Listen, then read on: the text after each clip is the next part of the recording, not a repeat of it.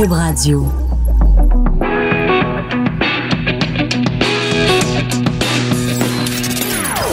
Des opinions bien à elle. Sophie Durocher. Son franc-parler ne laisse personne indifférent. On n'est pas obligé d'être d'accord. Bonjour tout le monde, c'est Sophie Durocher en ce splendide mercredi 16 janvier 2019. Est-ce que vous trouvez des fois que le monde est rendu cinglé, fou, malade, viré sur le top? Pas viré sur le top, viré sur le top. Des fois, moi, c'est l'impression que j'ai quand je lis, par exemple, dans les journaux, cette nouvelle, un humoriste écarté à cause de ses dreadlocks. Ben oui, c'est arrivé euh, à Montréal au cours des derniers jours. Il devait participer à un spectacle présenté à la coop Les Récoltes et euh, c'est à, Montréal et euh, ben il s'est présenté cet humoriste avec des dreadlocks et les organisateurs ont dit non non non, tu peux pas participer à notre spectacle d'humour parce que t'es blanc puis les drogues, c'est les noirs, donc tu fais de l'appropriation culturelle, puis nous, on trouve que c'est vilain, c'est péché capital. Ça a fait réagir beaucoup de monde, dont l'humoriste québécois Guy Nantel. Bonjour Guy, comment vas-tu? Bonjour, un des seuls, euh, sinon le seul humoriste à réagir dans ces cas-là, je trouve ça un petit peu plate. Tu me dis ça, puis je regarde ça, puis en effet, il n'y a pas beaucoup de monde qui a aussi euh, réagi. T'es sûr que Guy Lepage et tout ça n'ont pas réagi à ça? Ah, c'est pas un humoriste, ça. c'est un ancien humoriste, euh, un vieux monsieur là, qui faisait de l'humour dans son jeune temps, mais à ce temps, c'est un animateur. Bon, eh bien, voici. On salue euh, Guy Lepage et toute l'équipe de RBO. On salue, on salue Guy. On salue Guy. Mais, euh, mais euh, en effet, on a l'impression quand même que c'est toi qui est peut-être, en tout cas, le plus, le plus cinglant. Alors, je répète ce que tu as écrit sur le compte, ton compte Twitter hier, les clowns de l'UCAM, parce que la coop en question est liée à l'UCAM. Elle est financée, en tout cas, par le groupement étudiant de l'UCAM. Les clowns de l'UCAM qui sont à l'origine de cette censure sont plus drôles que tous les humoristes que je connais. Ha ha ha. On repousse les limites du ridicule. Euh, fin de la citation. Le ridicule, c'est vraiment ce qui caractérise ce genre d'histoire-là quand même. Guy, est-ce que quand tu vois arriver quelque chose comme ça, tu te dis euh, où ça s'arrête? Où ça va s'arrêter? Ben, c'est où ça va s'arrêter? Ça va s'arrêter qui, finissent tellement par être grotesques qu'ils vont ils vont se cannibaliser entre eux autres. Mhm. C'est-à-dire que ça devient tellement absurde et ridicule que même entre eux, je voyais sur la page Facebook hier, et là, il y a des gens euh, qui font partie de leur association qui disent Ouais, mais là, ça n'a pas de sens, ça n'a pas rapport, euh, ça va trop loin. Ah, euh, oui. il y a des immigrants aussi qui disaient Écoute, j'ai pas besoin de vous autres pour me protéger. Euh, moi, tout va bien, parce qu'on s'entend que c'est c'est souvent fait au nom des autres, ces affaires-là, hein, mais je c'est pas nécessairement des gens des, des communautés ethniques qui font ces demandes-là, là, comme les accommodements raisonnables et tout ça. Donc, ça va finir que c'est tellement gros et niaiseux et ridicule que il n'y a plus personne qui va prendre ça au sérieux. Et ce qui est un peu dommage, parce que, je veux dire, à la base, c'est comme si on prend le, tribunal de la Commission des droits et libertés de la personne. Mm-hmm. Ça a été créé pour quand même qu'il y ait une certaine justice dans la société. Par exemple, qu'on refuse pas euh, un logement à quelqu'un qui a la peau noire ou qui mm-hmm. vient d'un mm-hmm. bon euh, des signes religieux, des trucs comme ça. et ça, c'est très bien mais ça devient tellement euh, euh, tiré et étiré et, édulcoré comme concept que euh, c'est un, peu comme quand on parlait à un moment donné de, des agressions sexuelles. Tout a été mis. Quand on était jeune, c'était séparé. Hein, il y avait viol, Absolument. mais il y avait aussi... bon, tu comprends ce que je veux dire? Il y avait des grades là-dedans à force de mettre tout dans agression sexuelle, tu sais que prendre la main de quelqu'un, ça peut être euh, tu peux être accusé d'agression sexuelle. Euh, donc, ça fait en sorte que les vraies personnes qui sont violées, euh, ça fait ah bon un autre. Tu sais, t'entends des histoires de même des fois, puis ça c'est déplorable parce que ces gens-là ont besoin d'écoute, ont besoin de de, tribunaux qui, qui les prennent au sérieux. Mais dans ce cas-là, c'est la même affaire. Ça fait en sorte que tout tout devient une espèce d'agression, tout devient du racisme. Tout, fait que ça fait en sorte qu'il y a comme il n'y a plus sensibilité à ça. Euh, moi, maintenant, ces médias sociaux me faire traiter de raciste, ça me fait absolument plus rien. ben non. C'est devenu tellement niaiseux. C'est devenu tellement ah, banal. oui, c'est ça. Peu importe ce que tu dis puis ce que tu fais, il y a tout le temps quelqu'un qui va dire que tu es un suprémaciste blanc, que tu es, bon, en tout cas, tu sais de quoi je parle. Ben tu vis sûrement avec ça, toi, avec. Oui, puis on est deux à la maison à vivre avec ça. Euh, écoute, c'est très intéressant ce que tu dis quand tu dis à un moment donné, il va y avoir une telle surenchère que même des gens qui pourraient à la base être tentés de, de, de, de trouver ça pertinent vont même eux-mêmes trouver que ça va trop loin. Et je pense que dans ce cas-là, quand on parle d'appropriation culturelle ou quand on parle de racisme, il y a, je trouve que c'est un petit peu le phénomène de crier au loup. C'est qu'à force de hurler et de grimper dans les rideaux et de rester accroché au plafond pour quelque chose qui est somme toute assez anodin, un blanc qui porte des dreads, mais quand il y a des vrais cas de racisme, quand par exemple quelqu'un se fait refuser un logement parce qu'il a la peau noire, quand quelqu'un se fait refuser un emploi parce qu'il s'appelle Mohamed ou parce qu'il s'appelle Mamadou, ben là on va moins le on va être moins sensibilisé à, ça parce que il y a un paquet de gens qui prennent plus ça au sérieux puis qui font comme un autre chialeux alors que cette personne-là a vraiment besoin qu'on la soutienne dans, dans, sa démarche. Puis c'est ça qui est ridicule, qui est déplorable. c'est comme euh, cet été, je pense, c'est Jamie Oliver, le, chef euh, à Londres, qui avait été accusé d'appropriation. Du riz jamaïcain. Qui avait cuisiné un riz jamaïcain. Mais écoute, je veux dire, c'est un chef cuisinier. Oui. C'est ça, la, base même de la cuisine, c'est de marier les saveurs, c'est d'avoir des influences ailleurs. Tu sais, euh, prends juste là un bon spaghetti euh, sauce tomate. Là. Tu sais, y a-tu quelque chose de plus italien que ça? Mais tu sais que les tomates là, ça n'existait pas en Italie il y a pas si longtemps que ça. Et les pâtes, ça, ça, a été importé de, de l'Asie. Dans, dans, le temps de Jules César là, du spaghetti sauce tomate, ça n'existait pas en Italie. Mais pourtant, aujourd'hui. Puis je pense même que la salade César n'existait pas au temps de César. pas sûr que c'est lui qui l'a inventé. En tout cas, pas les petits mais, croutons. Non, mais tu comprends, c'est que si tu fais ça aujourd'hui, un spaghetti sauce tomate, probablement qu'il y a une gang de bozos comme ça qui vont dire Ah non, mais là, c'est de l'appropriation culturelle, ça appartient aux Italiens. Ouais, mais les Italiens, eux autres aussi, ils l'ont emprunté. Et, et, et, et c'est comme ça pour tout, pour l'art et, pour toutes les formes d'expression.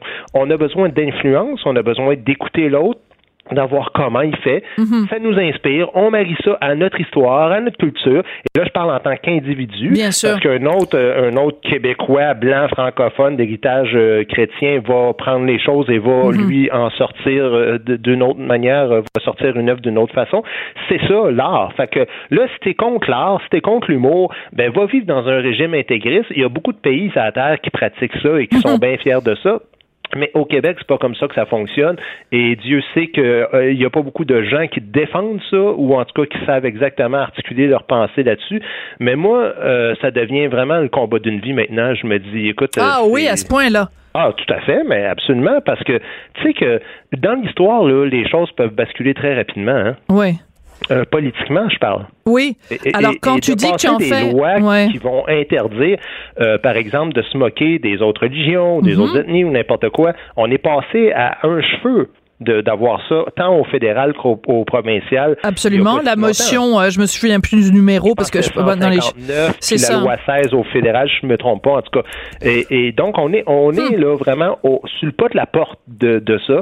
Et si personne ne défend ça, ben viendra un temps où des cas comme euh, Mike Ward où les gens se feront poursuivre en cours pour parce que Mike Ward là, ça là, ça paraît bien épouvantable parce que Mike c'est l'enfant terrible de l'humour puis les gens disent ah ben oui mais là c'est sûr, là c'est sûr, mais sais que ce glissement-là, il va aller de plus en plus vers des choses qui sont anodines. Mhm. Et c'est là que ça va finir par faire en sorte que là, ceux qui sont pour la censure dans un cas extrême vont dire ah ben là un instant la censure ça va beaucoup trop loin parce que c'est une brèche. Et quand un coup qui est ouverte ben après ça chaque personne. Et pourquoi il faut pas faire ça? Parce que c'est axé sur la sensibilité de tous et chacun. Puis la sensibilité de tous et chacun tu peux pas calculer ça. Mon meilleur exemple c'est quand les gens disent ouais mais là rire du poids de quelqu'un d'autre euh, faut faire attention à là je dis ouais mais mettons euh, tuerie de Denis Coderre, euh, qui a 100 livres en trop. Il l'a plus maintenant, il a perdu beaucoup de poids. Mais, par exemple, prenons cet exemple-là. Ben, moi, je connais bien Denis Coderre. C'est un gars qui a beaucoup d'humour dans la vie. Fait que, oh, oh, ça me dérange pas, vas-y fort.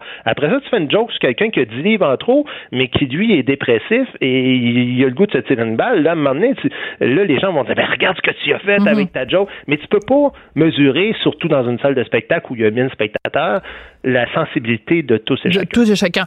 Et en fait, tu fais référence à quelque chose qui est primordial en humour, mais qui est primordial même, je dirais, dans n'importe quelle société, dans, dans, dans l'ensemble de la société, c'est la notion du droit d'offenser. On a le droit, par exemple, de rire d'une religion, même si on sait que ça va offenser des gens qui se réclament de cette religion-là. On a le droit de rire d'une idéologie, même si on sait qu'il y a des gens que ça va choquer. C'est la notion de droit du blasphème, le droit d'offenser, mais justement, quand on des trucs comme ça, comme la COB, les récoltes, qui, au nom de l'inclusion, fait en fait de l'exclusion. Ben, c'est des petites dérives petite dérive que on se dit ah c'est pas grave mais tu sais c'est le, le, bon vieux principe de la grenouille là. Si tu veux ébouillanter une grenouille si tu veux faire cuire mhm. une grenouille tu la mets pas tu la mets dans de l'eau froide puis tu montes le chauffage un petit peu euh, un petit peu euh, petit à petit. Et puis finalement au bout du compte euh, ta grenouille a même pas tu sais c'est comme endormie dans ton eau chaude. Et ben finalement elle est cuite la grenouille. Je m'excuse mon explication est un peu longue là. Non non mais mais, c'est que tu t'en rends pas compte. chose, tu dis quelque chose d'important dans tout ça, c'est que non seulement on a le droit d'offenser, mais c'est comme c'est une condition inhérente à la démocratie. Parce que le concept de démocratie, c'est exactement ça, c'est-à-dire c'est des idées opposées qui sont confrontées les unes aux autres et c'est comme ça qu'on évolue comme société. Parce que les endroits où on n'a pas le droit d'offenser puis que tout est du blasphème, ou du lèse-majesté ou n'importe quoi, ben ça fait en sorte que tout le monde se retrouve en prison à partir du moment où il dépasse un petit peu de l'espèce de norme sociale. Mm-hmm. On veut pas vivre dans ça. C'est ça la base même de la démocratie, c'est d'avoir le droit de dire le contraire de quelqu'un d'autre. Parce que les gens qui sont pour la liberté d'expression, mais avec des balises, mais dans le fond, ils se tirent dans le pied parce que c'est c'est ça le concept de liberté d'expression. On n'a pas besoin de liberté d'expression si on est d'accord, on s'entend là-dessus. Bien sûr, mais moi je trouve ça très important que ce soit toi qui parles de ça parce que je reviens toujours à cette histoire-là quand sur euh, sur scène dans ton dans ton dernier spectacle, tu parlais de consentement et que tu parlais d'agression sexuelle et tout ça. Moi, je me souviens fort bien au lendemain de ton spectacle à Montréal parce que tu l'avais présenté à Québec, mais c'est quand tu l'as présenté à Montréal que ça a chiré. Mhm. Euh, je me souviens au lendemain de ça, à la radio, des chroniqueuses culturelles qui étaient totalement offusquées de tes propos et qui étaient vraiment à deux doigts de dire ce gars-là pas d'affaire à dire ce qu'il dit sur scène.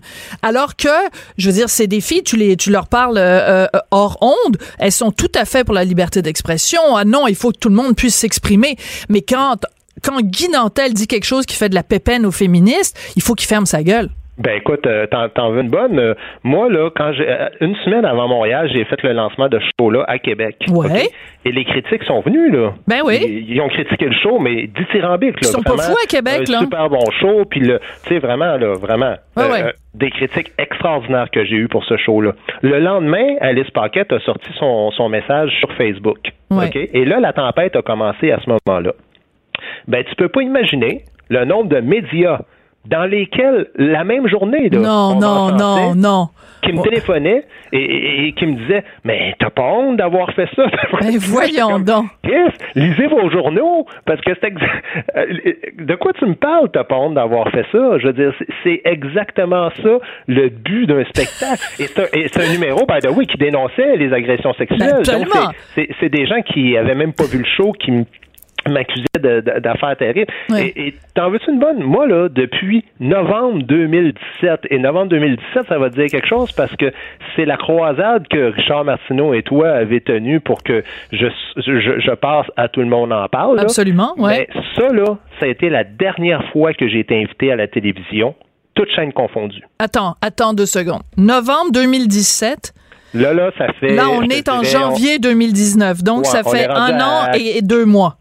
Ouais, ça a 14 mois, là, où, de manière systématique, toutes les émissions de télé, je t'invente pas ça pour faire pitié, je veux pas, je veux pas me victimiser, là, mais ça dit quand même quelque chose sur l'état des choses, puis sur la société dans laquelle on est frileux aujourd'hui, puis qu'on dit ah j'aime mieux pas, puis tout ça. Ben de manière systématique maintenant, c'est ouais Nantel, on va passer notre tour. Et tu, alors, OK, je veux juste que tu me l'expliques clairement parce que j'aimerais ça avoir un petit clip que je peux utiliser puis faire rouler en boucle au cours des prochains jours.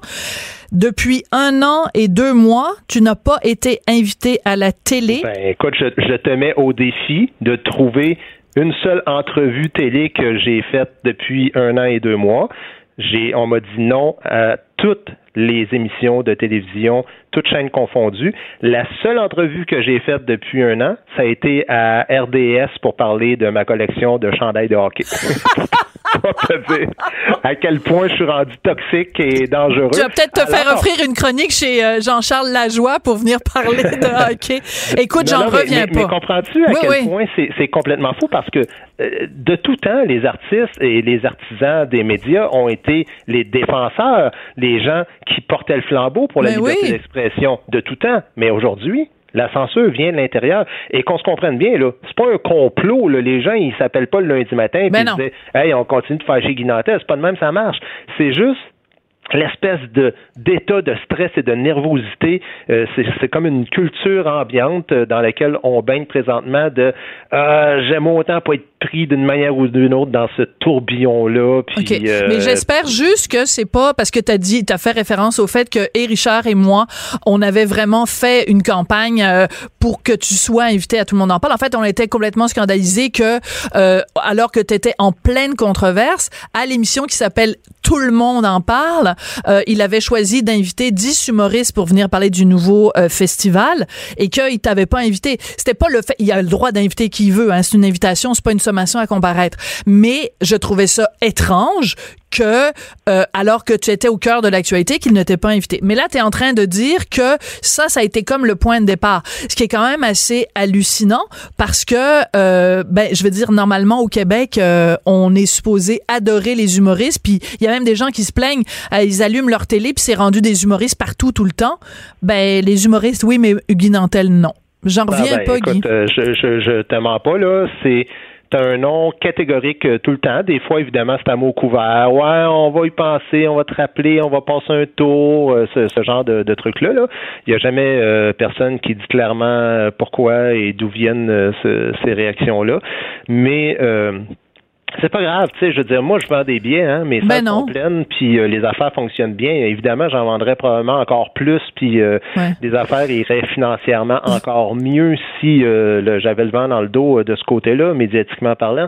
Est-ce que je peux t'aider, Guy? Est-ce que tu veux euh, en non, ondes non, non, non, non, mais veux-tu, dis-nous, c'est quoi tes moi, prochains billets de spectacle? pas de hein. Moi, ce que je cherche la vie, là, c'est la justice, Ouais. c'est la vérité.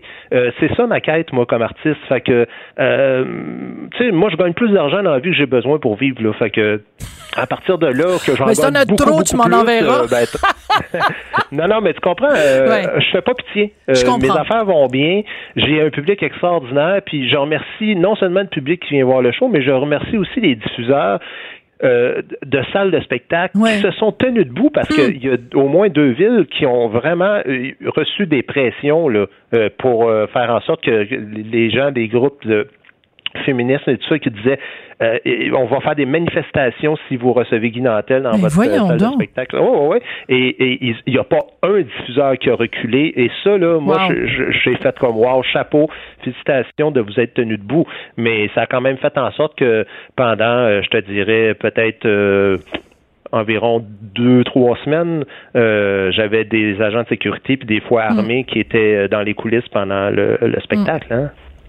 Fait que c'est absolument épouvantable. Tu sais, moi, euh, je regarde même l'API, l'association des professionnels de l'humour, qui back euh, Mike, euh, puis tant mieux, là, il faut le faire comme ça. Tu sais, ils sont derrière Mike Ward dans, dans l'histoire de son procès avec Jérémy, mais il n'y a pas eu une seule déclaration publique de l'API dans, dans mon cas. Ben, t'as tellement raison. Aucune, aucune, absolument pas. Personne n'a jamais dit un mot par rapport à, à- à cette question-là. T'es comme Puis le pourtant, mouton dire, noir. euh, Ouais. pour- pourtant, j'ai reçu des menaces de mort. Le gars, il a quand même été incarcéré pendant Ouais, quatre ouais. mois, puis qu'il avait des armes plein la maison. Euh, j'ai reçu des menaces de- d'agression sexuelle euh, sur ma fille. Euh, j'ai reçu, ils ont essayé de saboter ma première. Il y avait 70 policiers qui étaient devant la place des arts. On, et, on s'en rappelle très bien. Et personne a dénoncé cette histoire-là. Tu sais, je veux dire, ben, personne, fois, à, part, moi, je... à, part, le Journal de Montréal qui a été quand même beaucoup derrière toi, Guy. Oh, non, non, mais je te, je te parle des professionnels. Des professionnels de l'humour. Je te parle des humoristes et tout ça, tu sais. Oui, euh, mais ça veut moi, dire qu'il y, a deux, il y a deux classes d'humoristes. Il y a les humoristes de la bonne gang puis les humoristes de la mauvaise gang. Oui, mais faut pas oublier une chose, c'est que il y, a peut-être ça, il y a peut-être de ça là. Euh, disons que Mike c'est un gars qui, qui, est très très populaire dans le milieu humoristique. Moi, je suis un gars plus solitaire, puis c'est vrai Ouais. que je, suis comme moins mêlé à ça. Mais au-delà de ça, euh, le, le le fait de faire un gag sur ce sujet-là pendant la période MeToo était vraiment euh, c'était c'était comme difficile à, pour certaines personnes de savoir euh, je me positionne où par rapport à ça, tu sais. Puis là, je parle des humoristes, tu sais. Euh, les humoristes se disaient, ouais, mais en même temps, c'est vrai que ça n'a pas de sens de, de parler de ça Mhm. mm -hmm. en plein dans ce dans ce sujet de ce sujet-là en pleine tourmente et tout le kit, alors que moi, j'estime que mon travail, au contraire, c'est de le faire. Ben exactement. C'est parce que si on est en pleine euh, controverse, moi je sais pas avec l'Arabie Saoudite, puis on se dit ah il faudrait pas en parler, ou alors qu'on est en pleine controverse MeToo, ah, il faut pas en parler, on est en pleine controverse, si il faut pas en parler, ben là ça sert à quoi des humoristes d'abord? Ben exactement. Euh, ben, vous êtes là pour, pour commenter entre autres l'actualité. Vous êtes là pour euh, euh, brasser la cage. Vous êtes là pour euh, pour nous faire réfléchir. Vous êtes là évidemment pour nous faire rire. Mais si on commence à dire aux humoristes qu'il y a certains sujets dont ils n'ont pas le droit de parler, euh, ben ça, ça, ça, commence à ressembler à quelque chose qui commence par un D qui finit par un E, puis les lettres entre c'est I C T A T U R. Bon, hey, regarde, tu veux pas les donner, je vais les donner moi tes dates de spectacle. Demain, t'es à Sherbrooke le 18 à Saint-Hyacinthe, euh, le 19 au Saguenay. Ensuite, t'es à Joliette, à Québec, à l'Assomption. Écoute, Dalbeau, On fait le tour, on fait le tour. Mais là, Québec, t'es, t'es, euh... tes enfants, tu les vois quand? Jamais? Non, non, mais. Écoute, envoie à la maison, toi. j'ai de la tournée jusqu'en juin 2020, fait que mes affaires Incroyable. vont bien de ce côté-là. Euh, J'en suis très content. Je suis un gars de tournée, puis euh, je fais le plus beau métier du monde malgré tout, euh, toutes les doléances euh, dont je te fais part depuis tantôt. J'ai vraiment un beau métier, puis, puis je suis content de la position que j'occupe par rapport à, à ça, c'est-à-dire de, de, critiquer la société dans laquelle je vis. C'est un, un métier extraordinaire, puis de faire le monde aussi. Ben écoute, euh, nous euh, on, on t'appuie, en tout cas on est derrière toi à, à 150 Puis euh, écoute, c'était très intéressant. Je retiens donc euh, cette affaire-là, un an et deux mois sans avoir été invité à la télé, puis surtout euh, l'affaire de l'API, donc l'association la, la, des professionnels de l'humour, qui ben, qui en fait te traite un peu comme un, un, une chaussette dérangeante là qu'on met au, au, panier de linge sale, puis on veut pas savoir, on veut pas vraiment qu'elle existe. Écoute, merci beaucoup Guy, puis ben à la prochaine chicane. Je pense que très bientôt il va avoir encore une autre controverse, puis tu vas t'appeler à te prononcer là-dessus. Merci bon. beaucoup. Merci de l'invitation. À bientôt. Elle réagit, elle rugit. Elle ne laisse personne indifférent. De 14 à 15. On n'est pas obligé d'être d'accord. Si vous avez besoin d'avoir une preuve qu'au Journal de Montréal, Journal de Québec, il y a une diversité d'opinions, ben on en a eu une belle preuve cette semaine. La semaine dernière, j'avais écrit un article intitulé Le ridicule made in France, dans lequel euh, je taquinais euh, les cousins français. Euh, je parlais du magazine L, le L français, qui est rempli, rempli, rempli d'expressions anglaises, le buzz, le arty, le comeback, le hit list, le hit bag, le beauty scoop, le sexy smart, le so lovely, l'inspiration street, le au show et, euh, et le Christmas et le happy birthday. Et Guy Fournier m'a répondu hier, oui, c'est ça. Euh, la chronique s'intitule Ma chère Sophie, I beg to differ. Alors, on va régler ce différent ici, en ondes, à, à, à Cube Radio, sur les ondes de Cube Radio. Bonjour, Guy. Bonjour, parce que tu penses qu'on va régler ce différent-là. Ah oui, oui, oui. Ah oui, oui, c'est ici que ça se passe, c'est ici que ça se passe. Non, mais j'adore ça, j'adore ça. Alors, euh, en fait, tu m'as répondu, Guy, en me disant essentiellement, ben écoute, euh, le, le magazine, elle, ne représente pas l'ensemble de la société française, premièrement, et deuxièmement, euh, en France, ben au moins eux là-bas, oui, il y a peut-être des mots anglais, mais au moins quand ils s'expriment, ils s'expriment dans un français qui est bien meilleur que chez nous. Euh, donc, euh, ben, ben vas-y, exprime-toi et puis on oh, en discute ben, après. Oh, écoute, ben, il faut, faut pas juste euh, accuser le magazine Elle, parce que je dois dire que tous les magazines de mode et de beauté en France, euh, Figaro, le Figaro, c'est pareil. Mm -hmm. Ils sont incroyables, ils sont remplis de, de, de mots anglais, d'expressions anglaises. parce que c'est très snob, euh, particulièrement à Paris, d'employer des mots anglais. Et, le, plus extraordinaire, c'est que quand tu parles euh, aux gens dans la rue, euh, la plupart de ces mots anglais-là, ils les comprennent même pas. Exactement. Ah heureusement, heureusement que les journalistes qui font les magazines les comprennent, eux, parce que je suis pas certain que la population les comprend. Et moi, ce que ce qui m'a un petit peu agacé, euh, Sophie, dans ta chronique, c'est c'est de j'avais l'impression que c'était extrêmement injuste par rapport à la réalité euh, du, français qu'on parle en France. Parce que finalement, je vais donner mon exemple personnel, euh, quand je reste plus que plusieurs mois sans aller en France, je sens le besoin d'y aller. Mhm. pour être capable de, de renouveler mon vocabulaire. Euh, et également parce que je pense que tous tous les Québécois qui vont à Paris ou en France le réalise, c'est que quand même, quand on est là-bas, Tout à fait. on fait quand même un effort pour employer les mots justes, euh, comme eux autres le font.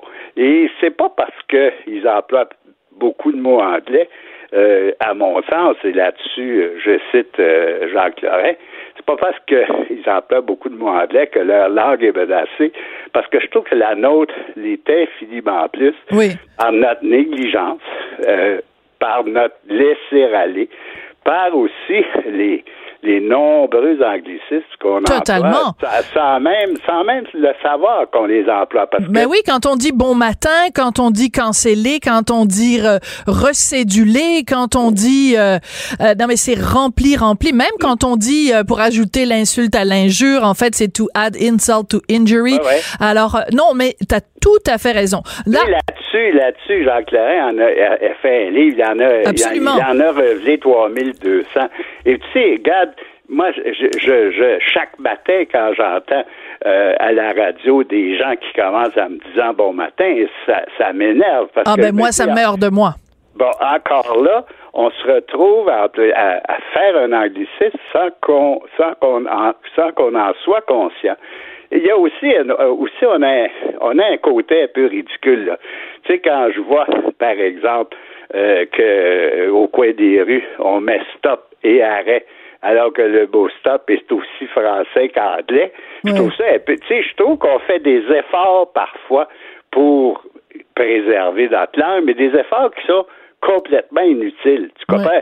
Tu sais, c'est complètement ridicule de marquer, euh, par exemple, à la porte d'un parking, euh, parc de stationnement, alors que le mot parking, il est francisé. Il est francisé. C'est ça. Mais c'est ça, en fait, la différence entre un, un, français, entre un français et un québécois, c'est que le français va dire je vais me stationner au parking et que le québécois va dire je vais me parquer au stationnement. Alors, le mot parking est dans le dictionnaire, il existe. Alors, et on peut parfaitement l'utiliser en français sans que ce soit un problème. Donc, le, le, le problème du québécois type, c'est que on va euh, et je m'inclus là-dedans évidemment, c'est qu'on va utiliser des structures de phrases qui sont anglaises, alors que le français va s'amuser à parsemer son discours de petits mots anglais. Mais mais, c'est beaucoup plus pernicieux, Sophie, ouais. Sophie, je t'arrête. C'est pas tous les Français, c'est une certaine classe de Parisiens parce que vraiment, quand tu, entre autres, quand tu sors de Paris, euh, ben, c'est sûr c'est inouï. Il y a des mots anglais qui te semblent tout simples, on les comprend pas. Mais à Paris, particulièrement euh, dans, le, dans le show business, pour, prendre un bon mot, dans le show business ou dans les journaux, il y a une espèce de, de d'élite très snob à Paris, où là, on c'est dans cette élite-là qu'on se fait comme un plaisir de parsemer mais pas son seulement, de mots anglais. Mais pas seulement, euh, Guy. Et tu vois, c'est intéressant parce que les lecteurs euh, du journal qui ont lu ma chronique et qui ont lu ta réponse m'ont écrit. Et dans certains cas, les gens qui sont d'origine française, qui vivent au Québec depuis longtemps, m'ont donné des exemples parce que eux retournent donc régulièrement en France. Moi, j'ai de la famille en France, donc j'y vais aussi euh, chaque année. Et les gens me donnaient des exemples. Alors, par par exemple, t'as les magasins Carrefour City, euh, t'as les euh, le, le, le, le, le PFK que nous on appelle ici le poulet frit Kentucky. Ben, en France, ça s'appelle encore le Kentucky Fried Chicken. Euh, les gens, par exemple, en France, il y a beaucoup de compagnies low cost. C'est des compagnies, par exemple, de location d'auto ou de ou même de, de, de voyage en avion. On utilise l'expression low cost. Au Québec, ça nous viendrait pas à l'idée d'utiliser l'expression low cost. En France, les gens vont dire, pour parler d'un cellulaire, ils vont dire soit un portable ou très souvent, ils vont dire un smartphone.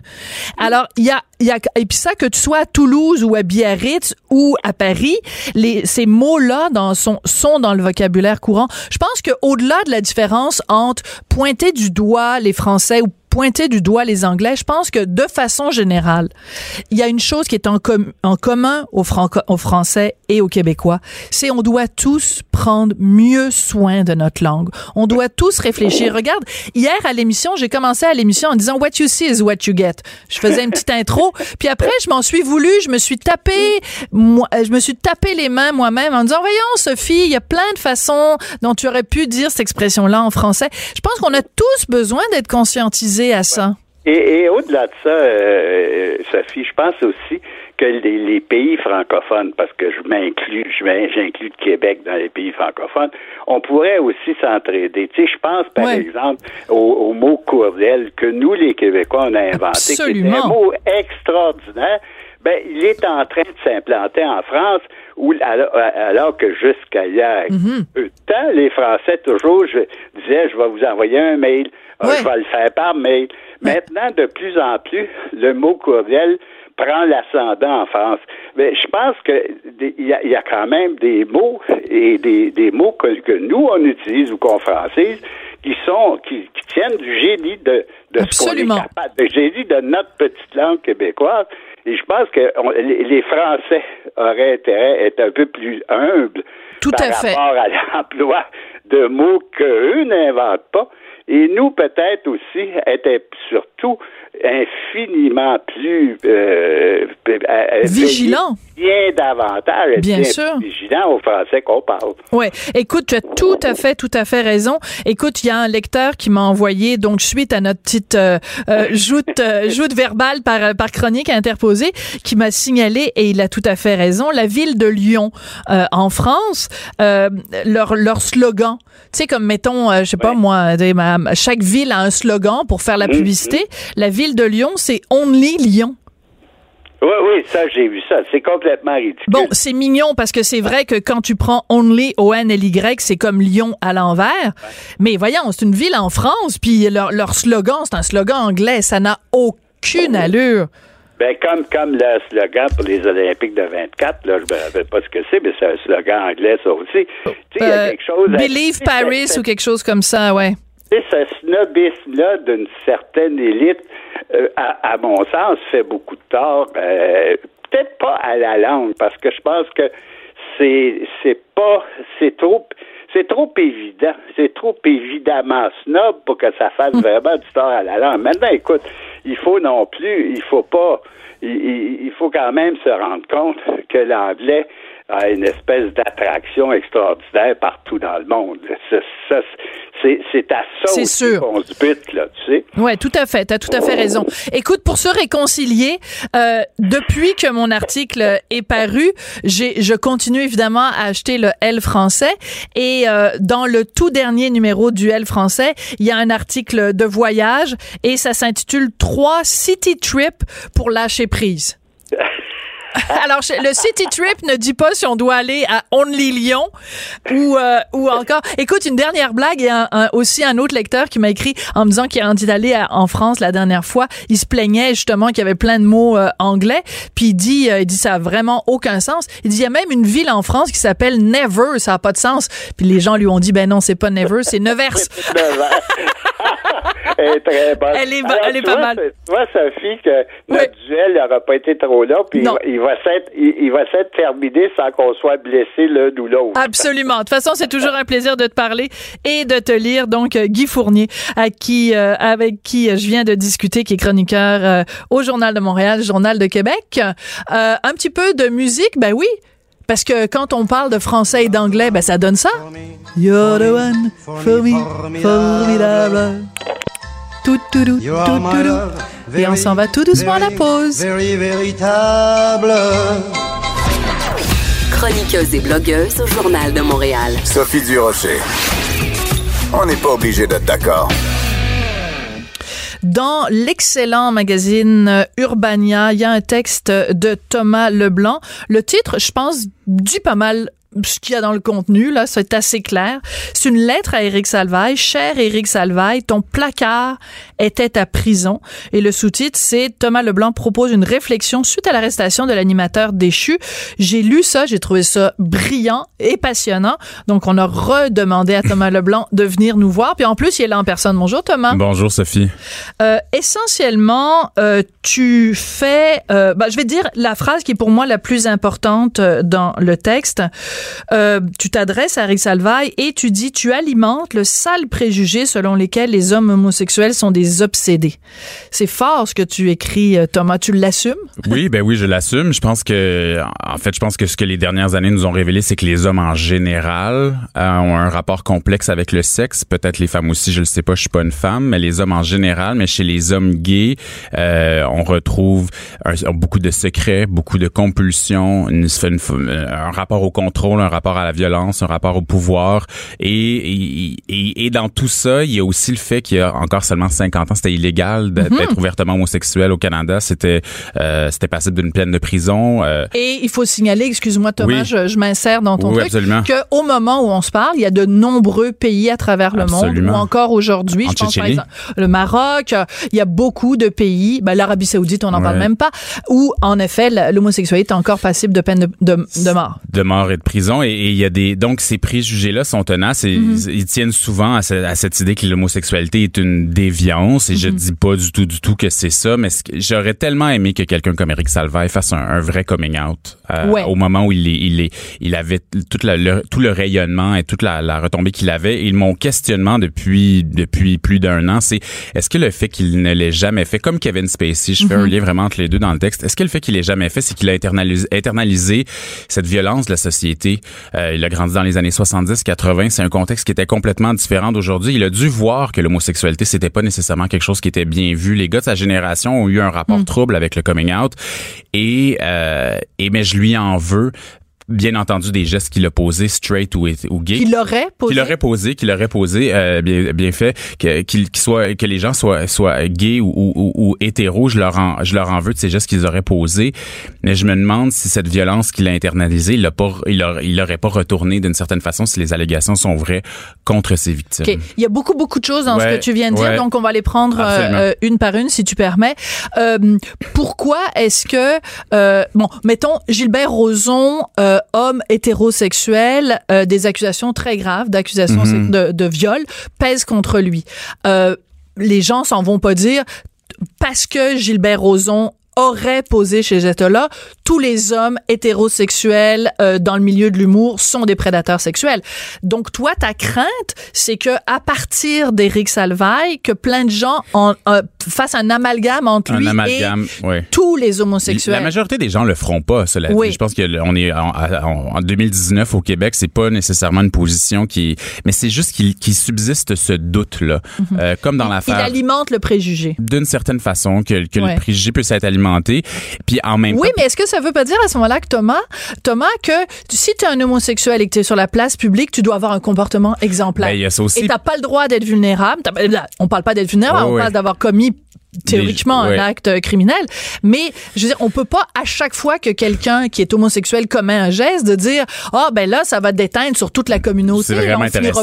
C'est vraiment intéressant comme question parce que moi j'en ai aussi d'une autre façon contre le côté très lisse avec le mariage gay, avec la famille parfaite, ce que, ce que l'image que Joël Legendre et sa famille nous présentaient avant, qui sont des, des cas très différents, mais ce qui lui ce qui lui est arrivé en 2015, l'image très lisse, parfaite, euh, je peux être gay, être complètement en harmonie avec ma famille, ce qui est bien bien sûr le, son droit et, et, et, le cas. Donc, je trouve que comme homme gay, il y a toutes ces images-là avec lesquelles il faut négocier. Et il y a cette idée que le coming out, c'est c'est un seul moment. Donc, c'est le, seulement le premier moment où on dit, ben moi, je suis gay. Mais un coming out, c'est perpétuel. Il faut le faire avec ses collègues de travail. Il faut le faire avec euh, avec sa avec les différents membres de sa famille à différents moments. Toi, tu l'as fait Ah oui, quand tu avais 14 ans. Moi, j'avais 14 ans quand je l'ai dit à ma mère. Et là, euh, à ce moment-là, j'ai dit, ben, je suis pas prêt à le dire à papa. Mais là, ils étaient séparés. Puis là, finalement, elle a fini par lui dire. Puis après ça, il y a les milieux de travail. Quand on Ouais. commence un nouvel emploi. Puis Donc, le, le, le coming out, Oui, mais toi, t'es, écoute, t'es dans le domaine Dans des génération, communications, t'écris dans Urbania, t'as une casquette sur la tête. D'ailleurs, Oui, je suis surprise que t'arrives pas avec. T'as une barbe de hipster. Ne viens pas me dire quand même qu'en 2019, euh, euh, Thomas, c'est difficile de, de, de d'arriver à quelqu'un dans ton milieu dans en milieu. disant je suis gay. Ben tout le non, monde s'en tout. tape. Tout le monde s'en fout. Là. Bon. Ça pourrait, ça leur fait vraiment rien. Mais- Euh, mais je pense que c'est quand même, on est dans le cas, c'est que le, le- le cœur de l'affaire avec Salva, bien sûr, il y a les gestes, il y a les allégations contre lui, mais il y a le fait qu'il aurait, c'est tellement quelqu'un qui était aimé. Puis Ouais. Moi, j'ai j'ai- une tristesse, puis j'ai Ouais. une colère du Mais je pense qu'on en a tous parce qu'on l'aimait Oui. comme animateur. Oui. Moi, je trouvais que c'était un talent rare. Oui, oui, absolument. Puis en même temps, ce qui lui est, euh, euh, c'est ça, c'est ce qui lui est reproché aussi. C'est il y a comme ce danger-là. Puis je, au plus, je vais parler au sein de ma communauté, c'est que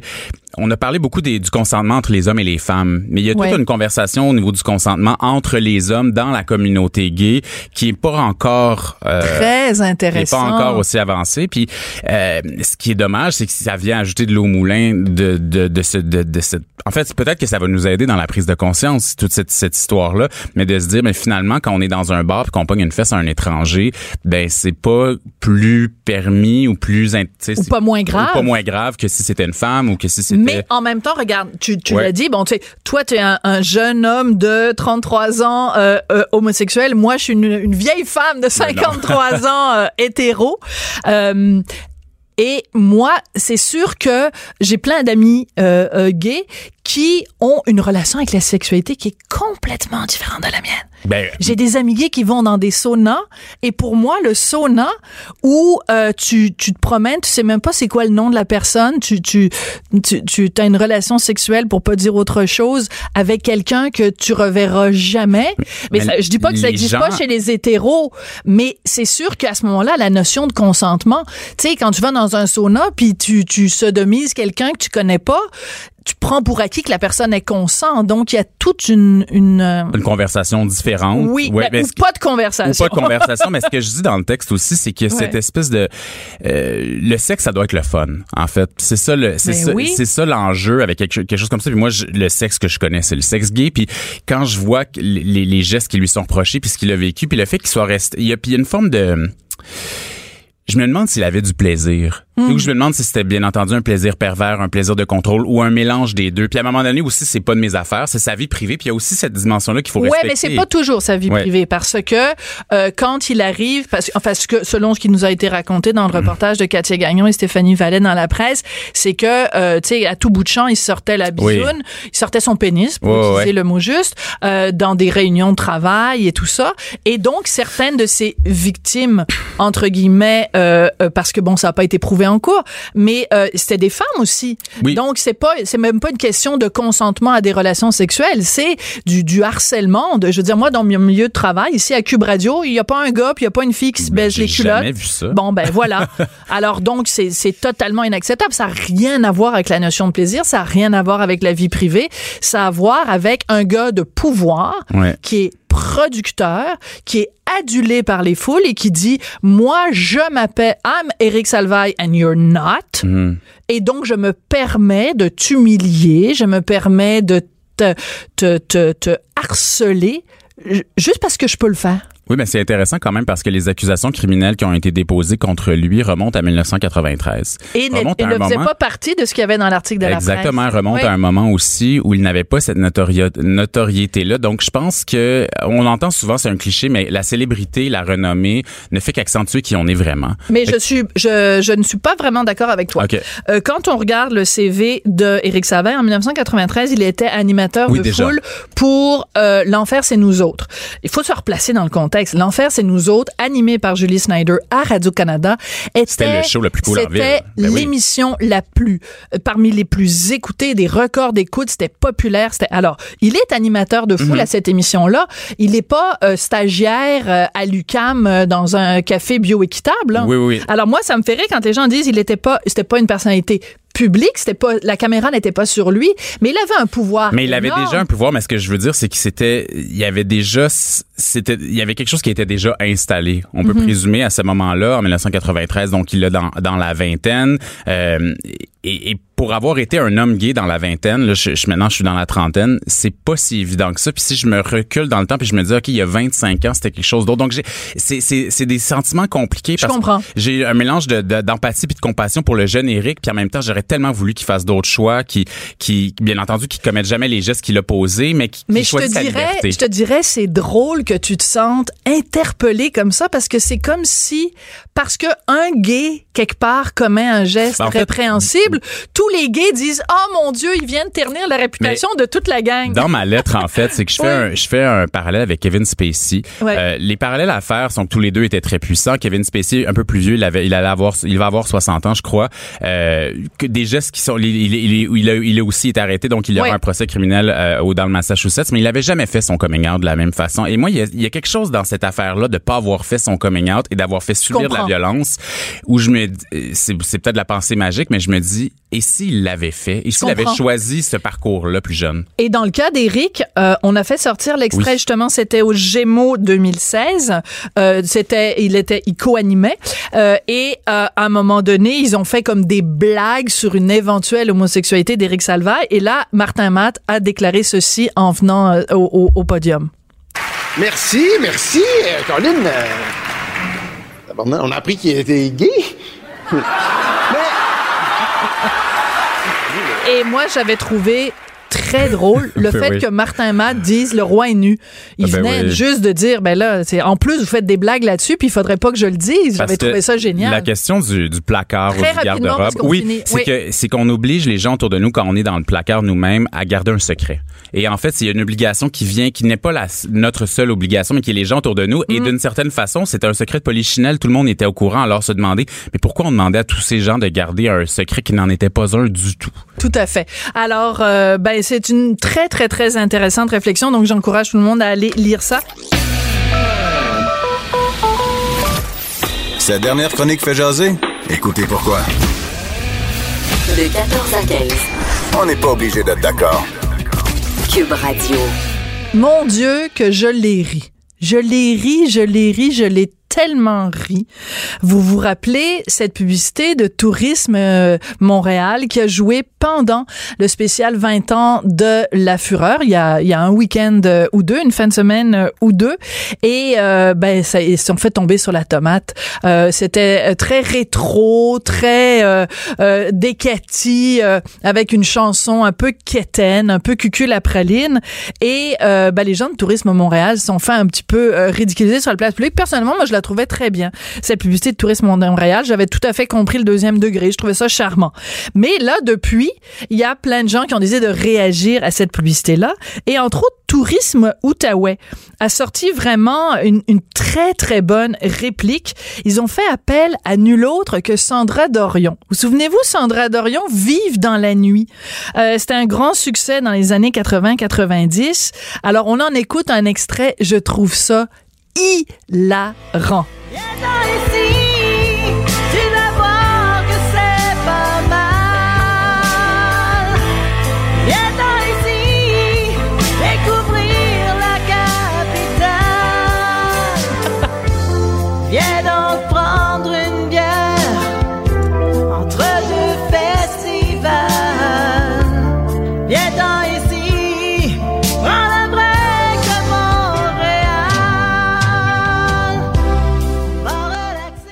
C'est quand même hilarant parce que qui ne se souvient pas de cette chanson-là Euh, Sandra Dorion est originaire euh, de la région et on vante tous les mérites de de l'Outaouais, de la capitale euh, Ottawa. La seule chose qui est pas mentionnée, savez-vous quoi? C'est que, bon, toute la publicité pour euh, Tourisme Outaouais est en français. Je sais pas si vous êtes déjà allé à Ottawa ou si vous êtes allé à Ottawa récemment. Essayez de vous faire donc servir en français à Ottawa. C'est la capitale du pays. On devrait normalement être capable de rentrer n'importe où, dans n'importe quel commerce, se faire servir dans les deux langues officielles. C'est la capitale d'un pays où il y a deux langues officielles. Pouvez-vous imaginer que la dernière fois que je suis allée à Ottawa, je suis rentrée dans un café puis j'ai dit je voudrais un café au lait s'il vous plaît. Et la fille m'a répondu I'm sorry I don't speak French. Café au lait. I don't speak French. Do you want to laugh at me? Voulez-vous rire de moi, toi? En tout cas, ça, c'est pas mentionné dans la pub pour Tourisme Outaouais. En tout cas, c'était très drôle. Alors, félicitations, chapeau d'utiliser l'humour pour répliquer à Montréal. Cube Radio.